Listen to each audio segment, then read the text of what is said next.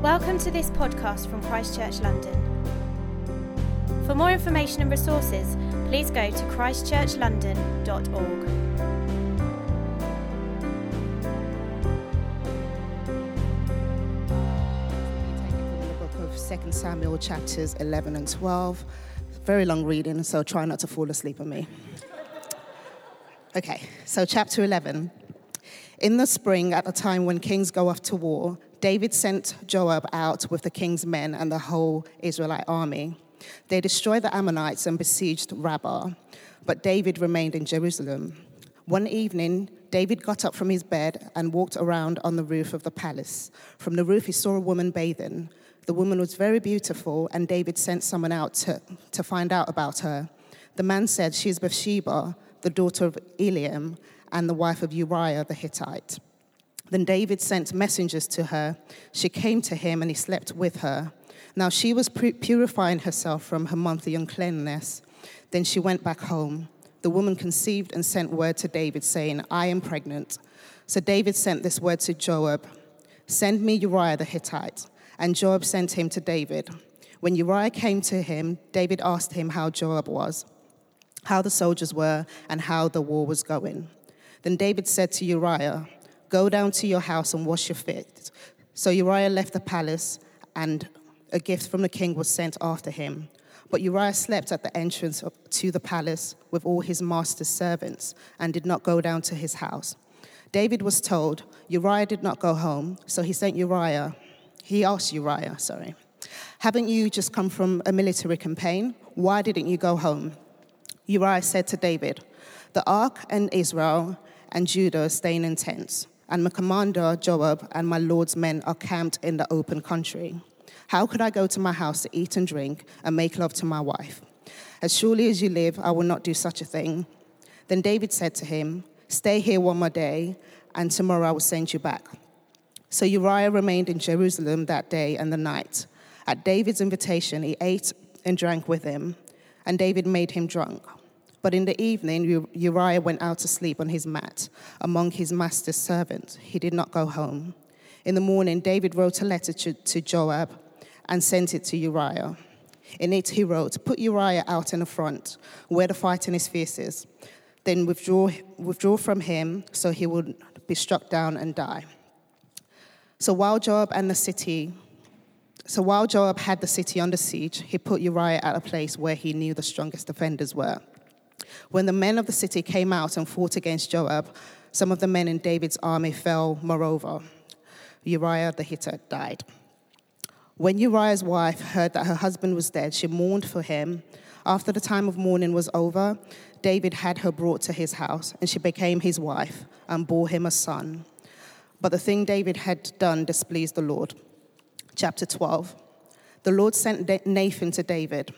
When he came to him, he said, There were two men in a certain town, one rich and the other poor.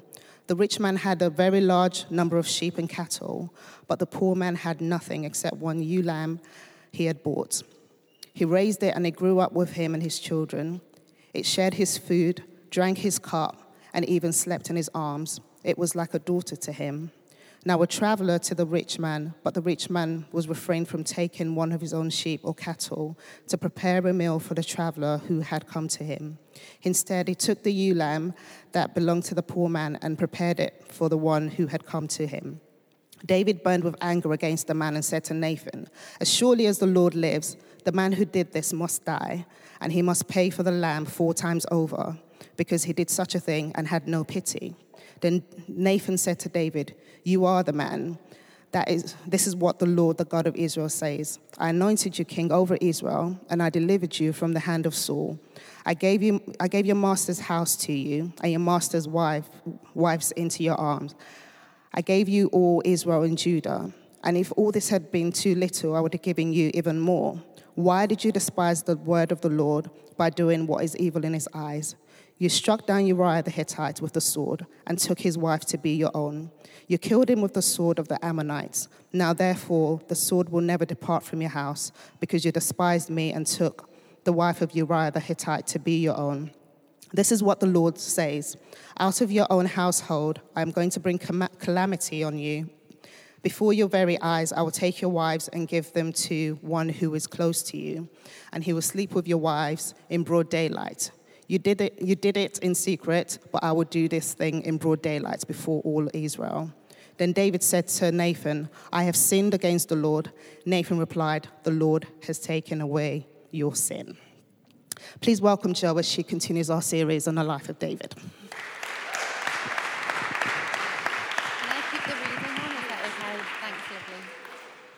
Well done, friend. that was the challenge of the day. um, yeah, what a story, hey? um, I don't know about you, but it can, it's quite a tough read, quite a hard read. Um, maybe you don't want to think about it this afternoon.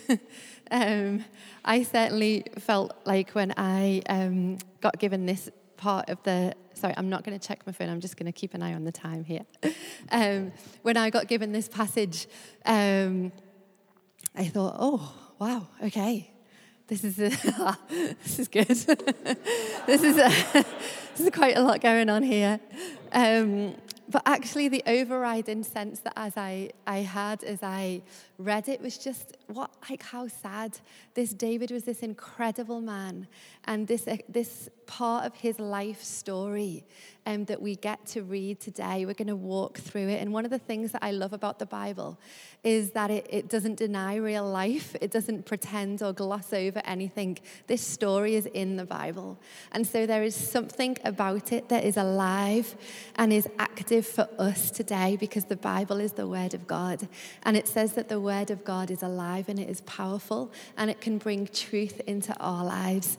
So we're going to look at it today and then we're going to think about what it tells us of who God is um, and what life and being human is all about. And I just want to start with a few questions. What comes to your mind when you think of power? What words come to your mind when I say that? What do you see? How do you feel? What is your understanding of power? Do you like the idea of power? What does this word stir within you? And since time began, human beings have had a relationship with power, a desire for, or a preoccupation with, maybe a misunderstanding of, or even a fear of power. We see in the biblical account of creation um, in Genesis that Adam and Eve were tempted with power. They were tempted if you eat the apple, you will be like God and you will know everything. And since then, the major events in history have been shaped by people who have been keen to either assert or maintain their power. The political landscape has changed as nation has conquered nation. The discovery of the world to the South Pole or space, often done with a heart for adventure, but also, those adventurers would say, to the desire to be first, to put a stake there to claim those places and to pronounce power in those places. Power has been written about by politicians and poets and songwriters and novelists throughout history.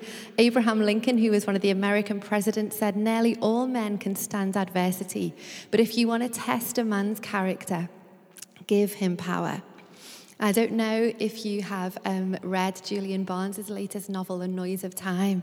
And in it, he just collectively refers to these conversations with the Russian secret police as conversations with power with a capital P. And every time I read that, um, it just summed up in my mind this image of a dark collective force. But power, the ability to choose and affect change, is also an incredible gift and a treasure. And when a position of honor and power is used well, people flourish. Good is cultivated, and creativity and well being abound.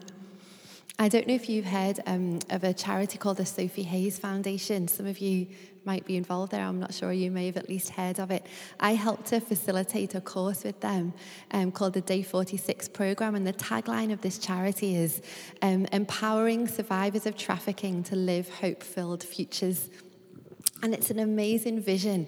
And it began when Sophie Hayes herself was trafficked from the UK to Italy, then to France, and then to, back to Italy again. And um, she'd met a guy who'd lured her over there. And she was sold night after night after night for multiple men um, for sex. And she managed to escape after a few years and she came back to the UK. And after a time of healing and restoration, she actually thought, what can I do with this situation that I have found myself in? How can I empower others to actually not find themselves in this place? And she started this charity and both to raise awareness of human trafficking and also to support those who are survivors um, of trafficking. And it has just been incredible as I have been involved in this, just to hear stories of women who have experienced this same thing and yet are also now telling stories of um, their plans for the future, futures that once, uh, once seemed impossible and not very likely at all, but now dreams are beginning to emerge, um, desires are beginning to be spoken of, and healing is beginning to happen. And what an incredible thing to take that position of power and use it to empower others. And there are so many people throughout history who've done this. I've put a few pictures up on the screen. Um, a lot of people you will probably recognize. Um, these people have actually used their position of power throughout history to champion hope, to defeat injustice, to bring the contribution of creativity and wonder to the world. Desmond Tutu worked tirelessly for reconciliation and healing in South Africa. Marie Curie, who was awarded the Nobel Prize um, as her helps with her discoveries with radiation, helped advance medical science.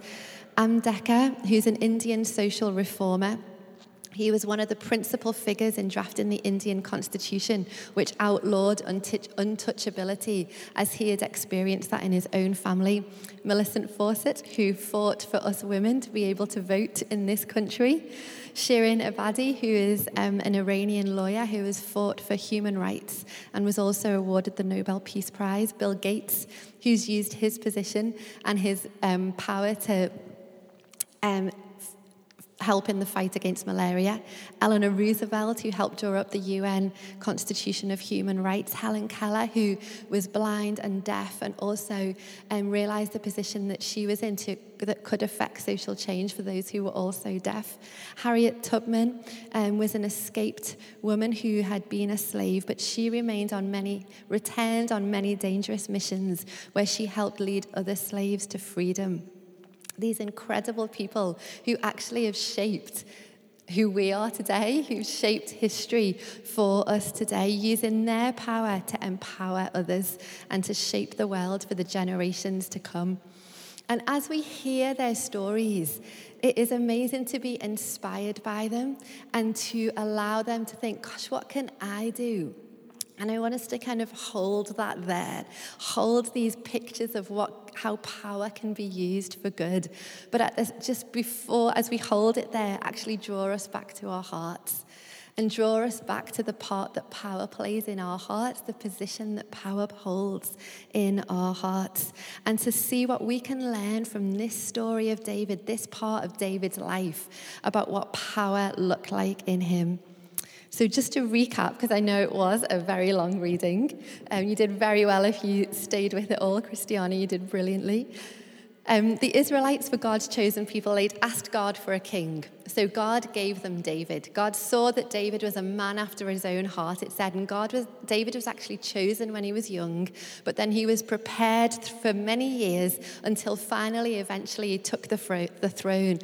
And when he did take the throne, he was known to be a good king. He was someone who showed the Israelites who God was. The way that he led them showed them the love that God had for his people. And he, he wasn't perfect, there were some hiccups along the way. David was a human being with um, will and emotion and desire. But generally, he was known to be a king who was good um, a king who was after God's own heart and wanted to lead in the power and the love of God. But the turning point that we find in his story is actually what we read of today. And all I picture when I read this story is just the, the clashing and the clanging of David's will and David's desires rubbing up against the desires and the heart of God, and just the mess that erupts out of this. and it, it, we, we read here that it's spring, the kings are at war. Um, and in the previous chapters, they had just been at war with the Ammonites, but they'd not completely defeated them, which is why we see them besieging the city of Ramah. Um, the Ammonites had retreated there, so David's forces were surrounding that city. Now, David's army is there, but he isn't. He's in Jerusalem. And this is when he sees Bathsheba bathing in her courtyard, which was common practice in those days. And he wants her. So he asks who she is. He finds out she's married not just to anyone, but to one of his best men, one of his best generals. When David had been hiding from the previous king, Saul, Saul had been trying to attack and hunt down and kill David. Uriah was one of the men that protected him and looked after him. Excuse me. So this isn't just any old person. This is one of David's closest pals. This is one of his men. But he sees Bathsheba, he wants her, and he takes her. He summons her to the palace. I don't know what Bathsheba could have done in this situation, but it's very, very unlikely that she could refuse the king. She goes, and when she's there, David sleeps with her, and she goes home and she's pregnant. She tells David, David concocts the plan. Right, let's bring Uriah back. We'll get him to sleep with Bathsheba. No one will ever know that our little night happened because then Bathsheba will be pregnant all will be well. Thinks he's got it sorted, he can maintain this. So he brings him back, except Uriah is a man of honor. And he says, No, this is not how we do things. When we're at war, we stay in that place. We don't come home and rest and sleep with our wives. So David thinks, Okay, I'm going to have to get him drunk, get beyond this. So David gets him drunk. Uriah still does not go home and sleep with his wife. So then we see that David actually thinks the best thing that he can do in this situation is to get Uriah killed, to send him out to the toughest place of the fighting and get him killed. And I can imagine David must have been thinking, I'm going to have to keep a lid on this. I'm going to have to maintain control of this. I'm going to have to keep power in this situation. I have got to sort this out. it looked like it had worked. That's what happened. Uriah was sent to the front line and he was killed from an arrow that came from the city wall. And David probably thought, oh, that's sorted. I can look like the good guy. I'll now take Bathsheba as my wife. I'll look after her. I'll be her redeemer husband. I'll bring her into my family because Uriah was one of my trusted men. I will look after his wife. He's probably thought, we've got away with it. we've just managed it. Except there's a verse there that said, but David did what um, displeased the Lord. David did what displeased the Lord. And so God sent Nathan. Nathan was a prophet. He was someone with a message from God. And Nathan loved David, and David loved and respected Nathan. Nathan comes with a story. And he tells the story of this rich man who had loads and loads of lambs, and, this, and the poor man who had one. And the, this one meant everything to the poor man. And a traveler came by one day and he asked for a lamb. The rich man didn't take any of his own, he took the one from the poor man. And when David heard this story, you can imagine he just thought, Is he in my kingdom? Like he probably would have played judge at some time, as he, not played judge, but being judge at some point as he was king. And he says to Nathan, Who who is this man? How dare this man do this? This man deserves death. Like, we must find him. And Nathan says to David, It's you. It's you. This is what you've done. This is what you've done. This is who you have become. And it seems like in that moment, David is suddenly aware of all that has previously happened, the recognition of how his power and his position had become so twisted in his own heart that he hadn't even realized who he had become and what he had done and the choices that he had made and the consequences of them. And he weeps. He sees the devastation and the destruction. He sees the look at Bathsheba, the desire to have her. He sees his plan to cover it all up to look like he's still in control. He sees the death of Uriah and 13 others, the confusion of his men. Why would we be sent so close to the walls? This is not a good game plan. He sees it all all of a sudden and he cries out, I have sinned against the Lord. And as David says this, Nathan speaks this incredible sentence God has taken away your sin. God has taken away your sin. And you probably notice that this sentence, as Nathan says this to David, is also spoken in the midst of some deeply painful words that would have been really hard for David to hear. Nathan tells David that the consequences of your choices will always be in your family. Your family will always be, um, they will be marked by betrayal and death and infighting. And I don't know about you, but when I read them, I thought, why couldn't God just take the consequences as well as the sin? Why did it have to work like this? Why, why couldn't it have been different? And honestly, I don't fully know the answer to that question. and I'm not sure we will know. Maybe we will get more understanding as we go. And as we see it in the light of all that Jesus has given and done for us, we also can read it slightly differently. But there are some things that we might not know the answers to until Jesus comes again. It says we see in part and then we'll see in full. And until then, there's this sense that we can wrestle with the Bible, that we can consider it and allow our place to be and allow ourselves to be in these places of the hard questions. But what God does say to David is even though you will live with these consequences, I have healed your heart. I have taken away your sin. You are no longer separated from me.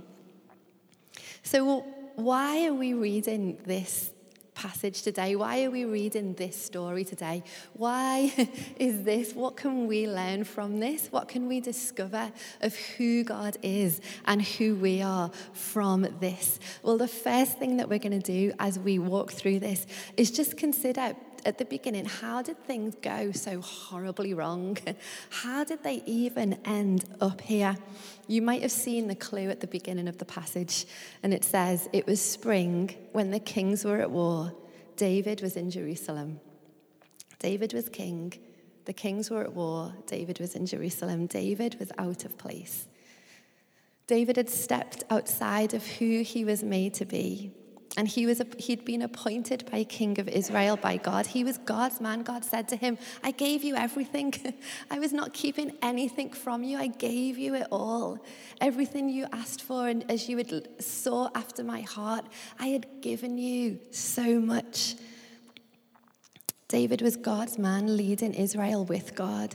But the moment that he stepped out of this friendship, this relationship with God, the moment he stepped out of his position as king, his power was open to being misused and abused and misdirected. Now, I don't imagine that David sent Joab off to war with this plan of, oh, while you're away, I'm going to sleep with Bathsheba and then I'm going to actually have Uriah killed. I don't think he began those two weeks or however long it was with that plan. There's nothing to suggest that at all. But what we do see is a man who has a position of authority and service step back and send others in his place. A king who seems to forget who he is. A man who seems to begin to believe that he can do all of this by himself. He can make the decisions on what this looks like. He can take the charge. He can work anything out. He didn't need God anymore. He would make the rules of what it meant to be king of Israel. And this was the first sign that something wasn't right, that his power was vulnerable to corruption. The power that he was given by God was open to ruining him because he had taken God, the source and the giver of the power, out of the picture. That's when he spotted Bathsheba. That's when the one look happened. When he was on his rooftop and he saw her bathing in the courtyard. You can just imagine, oh, there she is. Oh, oh, oh, I'll, I'll just have another look. another look. And then there's a question who is she? Who does she belong to? And then he hears, still doesn't stop him. Oh, okay, okay, go and get her. And she's brought to the palace. I don't know why what, or what intention he had. Maybe it was just to see her. Maybe he knew all along what he wanted to get up to that night. But whatever it was, one look then led to all these disastrous consequences. And so I wonder where we might put ourselves in David's story.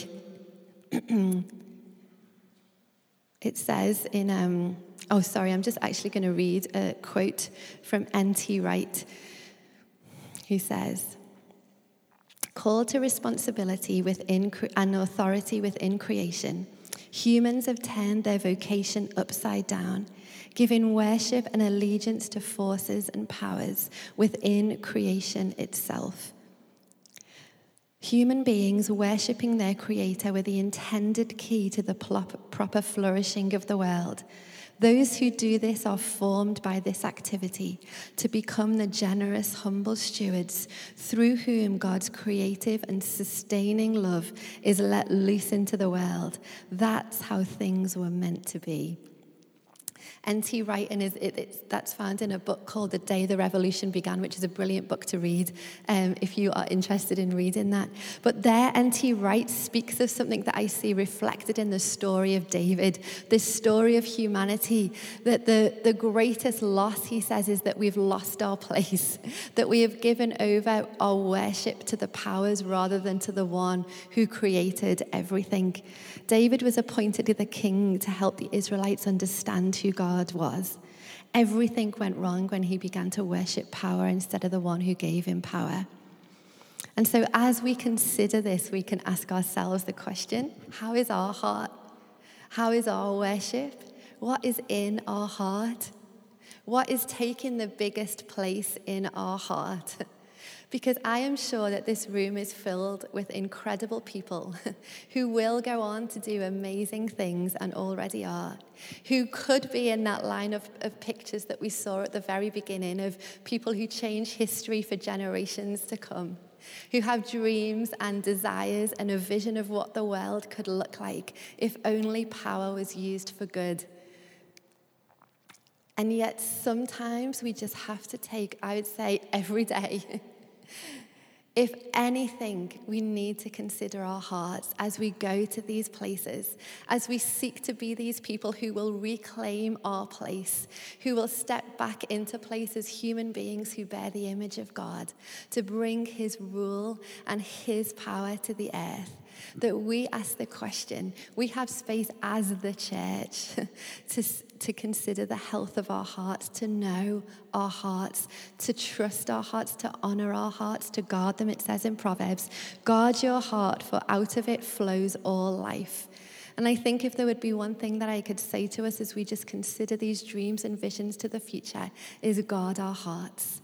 Guard our hearts, for out of them flow the direction of our life know the state that our hearts are in. We might not have gone to the extremes that we see here in David's life, but we can still ask ourselves the question Are there situations where I have misused the power that I have had? Do I like to keep control in conversations? Have I amassed lots of money? Am I using it well? Can I place myself in David's story somewhere? Is something stealing or about to steal my full, wholehearted worship of Jesus? And if it is, what does that mean to me? What do I care about that? Have I taken a first look at something? And I know that I could begin to be on a road in this direction. Do I want to follow that road? or do I actually just want to leave it at one look and turn my gaze somewhere else? And the amazing thing as we do this is that we can ask God to help us. It says in Psalm 139, David asked God to show him his heart. Search me and know my heart, David said. Because sometimes it's hard for us to work out what's in there. It can feel a bit like a muddle, or we're not quite sure how to actually see what is going on in there.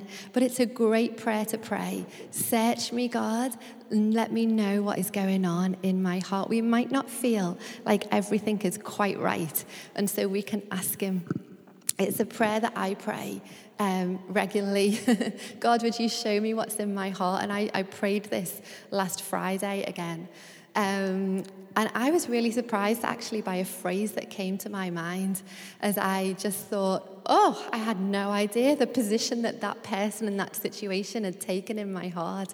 And for about four or five days, I just wrestled with this like, God, is this you? This, this phrase came to mind as I prayed, is this you? And if this is you, what does this mean? What does this mean for the state that my heart is in? What does this mean for the position that you are holding in my heart?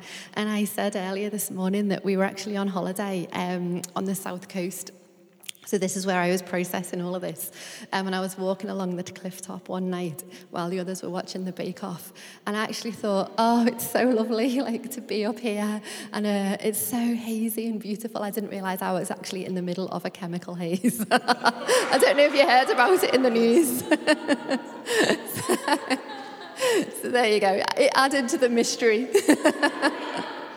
And you know, this sense of like, oh, what's in my heart? Um, but yeah, but actually, as God showed me what was in my heart, it actually led me to realize, oh my goodness, I do not want that person in that situation to take that place. And I knew that I had to give it to him. And I, it seemed good. I felt like I wanted good for this person in this situation. And yet I also knew that I had decided what I wanted that good to look like. that I still wanted to have some power and some control in that situation, that I would tell God what this, how this could all work out. And I knew that I just had to give that to him and surrender to Him. And sometimes that happens in a process. It might be that as you heard Lars speaking about the steps course, you think, oh, do you know what? There is some things in my heart that I would love to just process with people and begin to leave behind these ways. We also have the pastoral care team. We have the prayer team here at the end of the service. We have the men's recovery course. Sometimes these things can just happen in a moment as we give them over to God. And sometimes we need to walk with others on the journey of just breaking some of the habits and the the patterns that have taken hold of our hearts. We see where it went wrong. We see David's heart. So, how does God respond? And there's just four things that I want to briefly um, just speak to us um, on as we just consider what we can learn from the power of God from this story. We've just seen how God, David handled his power. And this is where we also see the power of God. And the first thing is that the power of God is holy, God's power is pure. It is set apart. God's power is not like any other earthly power. It is not simply a power that enables us to do good. God's power cleanses and restores our hearts. It brings healing and freedom. And God hates any abuse of power. He hates it. He hates any abuse of power, is not what he made humanity for. And he saw the abuse of power that David was actually handling. And he saw David's heart. He didn't just look at what David did, he actually saw his heart. He knew his heart. He saw where things had shifted. This was his David. This was his man, his king. And so the holiness of God's power couldn't leave David in that place. And so he sent Nathan in. And he didn't send Nathan in to shout at David and to yell at him and to make him feel guilty and just to stand there and shout at him from a distance. He sent Nathan in with a story. He sent Nathan in to allow David to see his own heart. And it says in Malachi that the power of God is like a refiner's fire that it is always about making us more and more like God, about bringing out the true and purest version of ourselves. The power of God can be trusted because it's holy, it can never be corrupted, it will never be misused by God. The power of God helps us to grieve. When David looked honestly at what had happened, the pain that he'd caused, and the state of his heart, he grieved. I have sinned against God, he said. And it seems like a simple sentence, but in Psalm 51, we actually see the depth of his grief. If you read it all, it's just pouring out his heart. And he says, My sacrifice, God, is a broken spirit, a broken heart. This is what I bring to you. And I know that you won't despise it. And the amazing thing is, as we look at our hearts and ask God is to show us what is there, it might be that we need to make some space to grieve. It might be that we just make these, we can use David's words. we can use his words that he's written out in this poetry for us. We can grieve where we have allowed power in our own lives to cause pain in the lives of others. We grieve for where we have wanted power so we could be in control. We grieve where power might have become twisted in our lives, where we have tried to take God's own place. And it might be that we also need to make some space to grieve where we have suffered pain and loss at the hands of others. And it wouldn't surprise me in a room like this that there would be stories of where this has happened, of where we have been hurt by others who have somehow had a hold of power over our lives, whether in friendships or even just in conversations or moments at work or whatever it might be. But God invites us to grieve them because our hearts matter. And as we grieve, He brings us to healing. Because the things that we don't grieve in our life don't disappear, they remain. and the seeds of what has happened begin to grow. And the Bible teaches us the wisdom and the freedom of grieving, and it invites us into the honesty and the space to do this. The Bible's full of grief, lamentations, Psalms, the prophets, Jesus weeping. And we're part of a world that needs to grieve. and I think as the church, we need to help people grieve, to just be in that space of honesty with our hearts, to come alongside those who are grieving. We need to grieve the abuse of power across the earth that causes war and death and famine that we will see on our news. The abuse of power that has caused so much devastation. Grieving brings healing because it also saves us becoming numb to that this is all just how the world is. We actually are awakened again to a different possibility. The third thing is the power of God is gracious. The nature and character of God is that He's gracious, He's for our good. He won't let decisions we've made yesterday or three years ago or five years ago actually stand in the way of us becoming our best selves. It says in John 3 For God did not send his Son into the world to condemn the world, but to save the world. Nathan came to walk with David. There is always, always grace. And the last thing is the power of God is sustained in surrender. And this psalm, this lament in Psalm 51, walks us to this beautiful place of surrender when David says, Create in me a clean heart, God. Have my whole heart. David was asking God, or God doesn't ever just give us a new heart, but He actually reorders our hearts and restores our hearts. And this is how we will sustain this life of power surrendered to Him. I wonder if the band would like to come back. If you are wondering what power we receive as we surrender, we see it in Jesus just as he was at the cross. And this surrender was so deep for him as he was surrendering to the will of the Father. He said, God, if there's any other way, can we take it? And then he says, But not my will, but yours be done. And he says, when he, he's died and come back to life, and he meets with his friends and he says to them, I'm going to physically leave this earth, but I'm going to leave my power for you. And this is the power that he has given us. Henry Nouwen says God's power is not the power that controls, dictates, and commands. It is the power that heals, reconciles, and unites. It is the power of the Spirit. When Jesus appeared, people wanted to be close to him and touch him because power came out of him. It is this power of the divine spirit that Jesus wants to give us. The spirit empowers us and allows us to be healing presences. When we are filled with that spirit, we cannot be other than healers.